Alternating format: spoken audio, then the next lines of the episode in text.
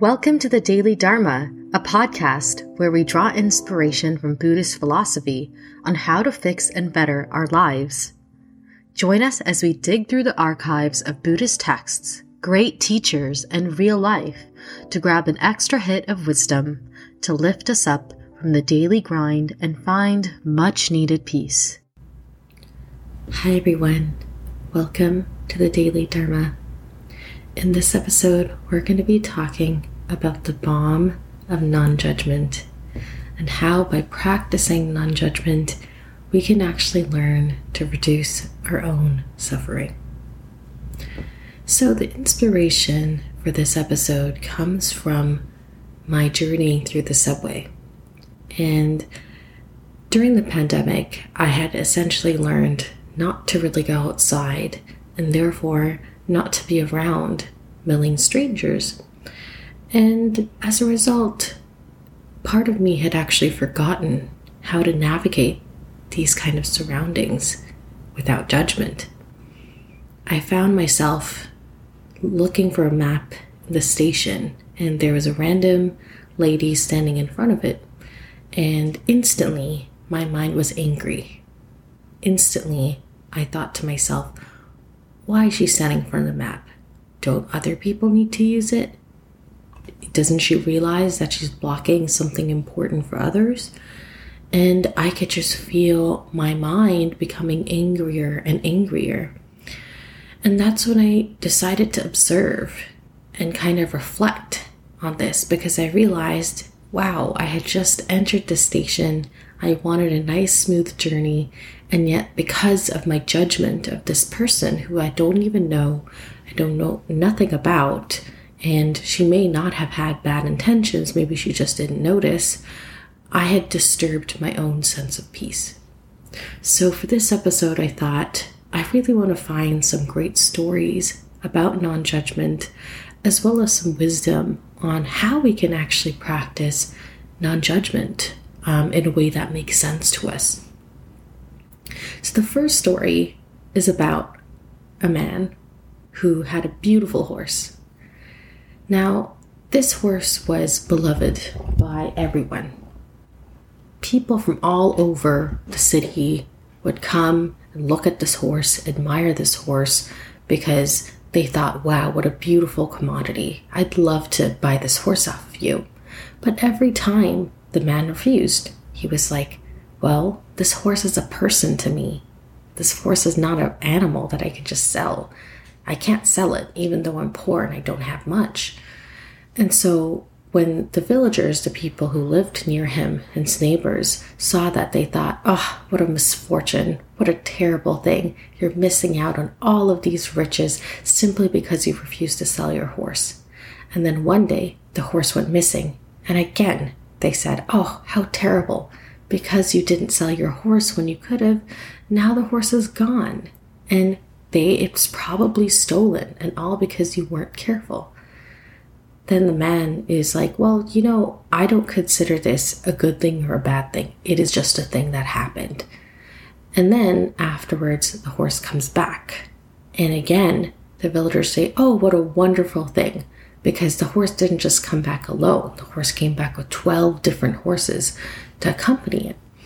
And then now the villagers had changed their tune into making it, oh, what a wonderful blessing. Now you have so much more horses you can sell. You can make a business out of this. And again, this guy at this point had gotten really tired of essentially reminding them, you know what? Please leave me alone in my non-judgment. When my horse was there, it was there. He or they is a part of my family. They are a friend. I don't need to consider their presence as necessarily a huge blessing or a huge misfortune. Another thing is when the horse went missing, it is neither a blessing or a misfortune. It just is. And then when the horse came back with more horses, it just happens. It's not necessarily a super good thing that you need to be attached to, nor is it a bad thing that you need to be unhappy about. So he kind of ended up with this quote, which is, don't judge. Who knows where it is a blessing or not? It is only a fragment. Unless you know the whole story, how can you judge? You read one page of a book, how can you judge the whole book? You read a sentence in a page, how can you judge the whole page? You read a single word in a sentence, how can you judge the whole sentence? And even a single word is not in the hand. Life is so vast, a fragment of a word, and you've judged the whole. Don't say that this is a blessing. Nobody knows. And I am happy in my non-judgment. Don't disturb me. I think what's wonderful in this story is that instead of focusing on what overall was happening, he just focused on the present moment. What is at hand? When his horse was there, he was happy to have his horse. When his horse was not there, he accepted it and hoped for the best. But because of the kind of mental pollution of all the villagers, of the judgment, whether this is a bad thing, whether this is a good thing, whether this is something that you should be stressed about or not, um, all of this frenzy, that is what causes stress. The judgment of it, the judgment of the situation, especially when we don't have a lot of information as to what is going on. The second story about judgment is a simpler one, and this is by Paul Coelho. And this is about essentially a man who had a wife who would put clothes to hang in their back room. And every day the neighbor would come by and say, "Oh, those clothes look really dirty. I think you should tell your wife how to wash clothes properly." And he said, "No, I think they're clean." And she said, "I don't think so." And this happened on and on until one day the lady came by and she saw the clothes and they're like, "Wow, these clothes are very clean." And then he said, "Yeah, I finally got around to cleaning the windows." And so it kind of transpires that it wasn't necessarily that the clothes were dirty, but it was that her view of the clothes were dirty. And as a result, she saw something that wasn't there. Both of these stories, I think, really encapsulate the fact that when we are going about our day, we don't know what is actually happening in someone's head. They could, it could be a bad thing. It could be a good thing. I think this is not to say our judgment of people, especially when they do bad things, could be wrong. I think the point is that whether we judge them or not, when we judge people negatively, when we see into them negatively, it hurts us. And it creates a burden for us because now we have to process that hurt and hold on to that hurt because we're afraid of what will happen if we're not aware of it.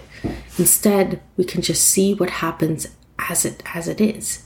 So if someone does something to me, or like someone, if the lady is standing in front of the map, well, then she's just standing in front of the map. It doesn't have to be that she's insulting me or angering me or kind of doing something wrong that's like pur- pur- like purposefully meant to irritate others or to be malicious. And even if it were malicious, the reality is that by holding on to that judgment, we're hurting ourselves more because it's so much energy to think that way. We're channeling all of that, all of the energy that we can have towards just looking for solutions, seeing things as they are and not imposing our own negative thoughts or negative spin on it. We could be free of that judgment and free of the burden of having to carry it around and preserve it and hold on to it. And now when I think about that situation and how easy it is to just let go of whatever I had thought, this judgment of this person I didn't even know, I feel so much lighter because I know that instead of having to continually judge and continually filter what everyone is doing through the lens of our mind and hold on to those judgments, I can simply just see everything around me as it is and not read into why or why not people are doing things unless I actually have to, unless it's very necessary, unless this is a professional or personal situation that requires it.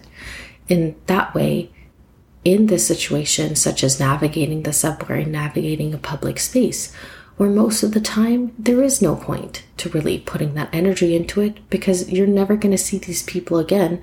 I could just pass by people whether or not they perform or do things that may seem hurtful or may seem really nice, I can still just pass by them with non-judgment and just hope for the best for everyone, instead of like having to build these narratives in my head about this person and why what they're doing is bad and why it's hurting me.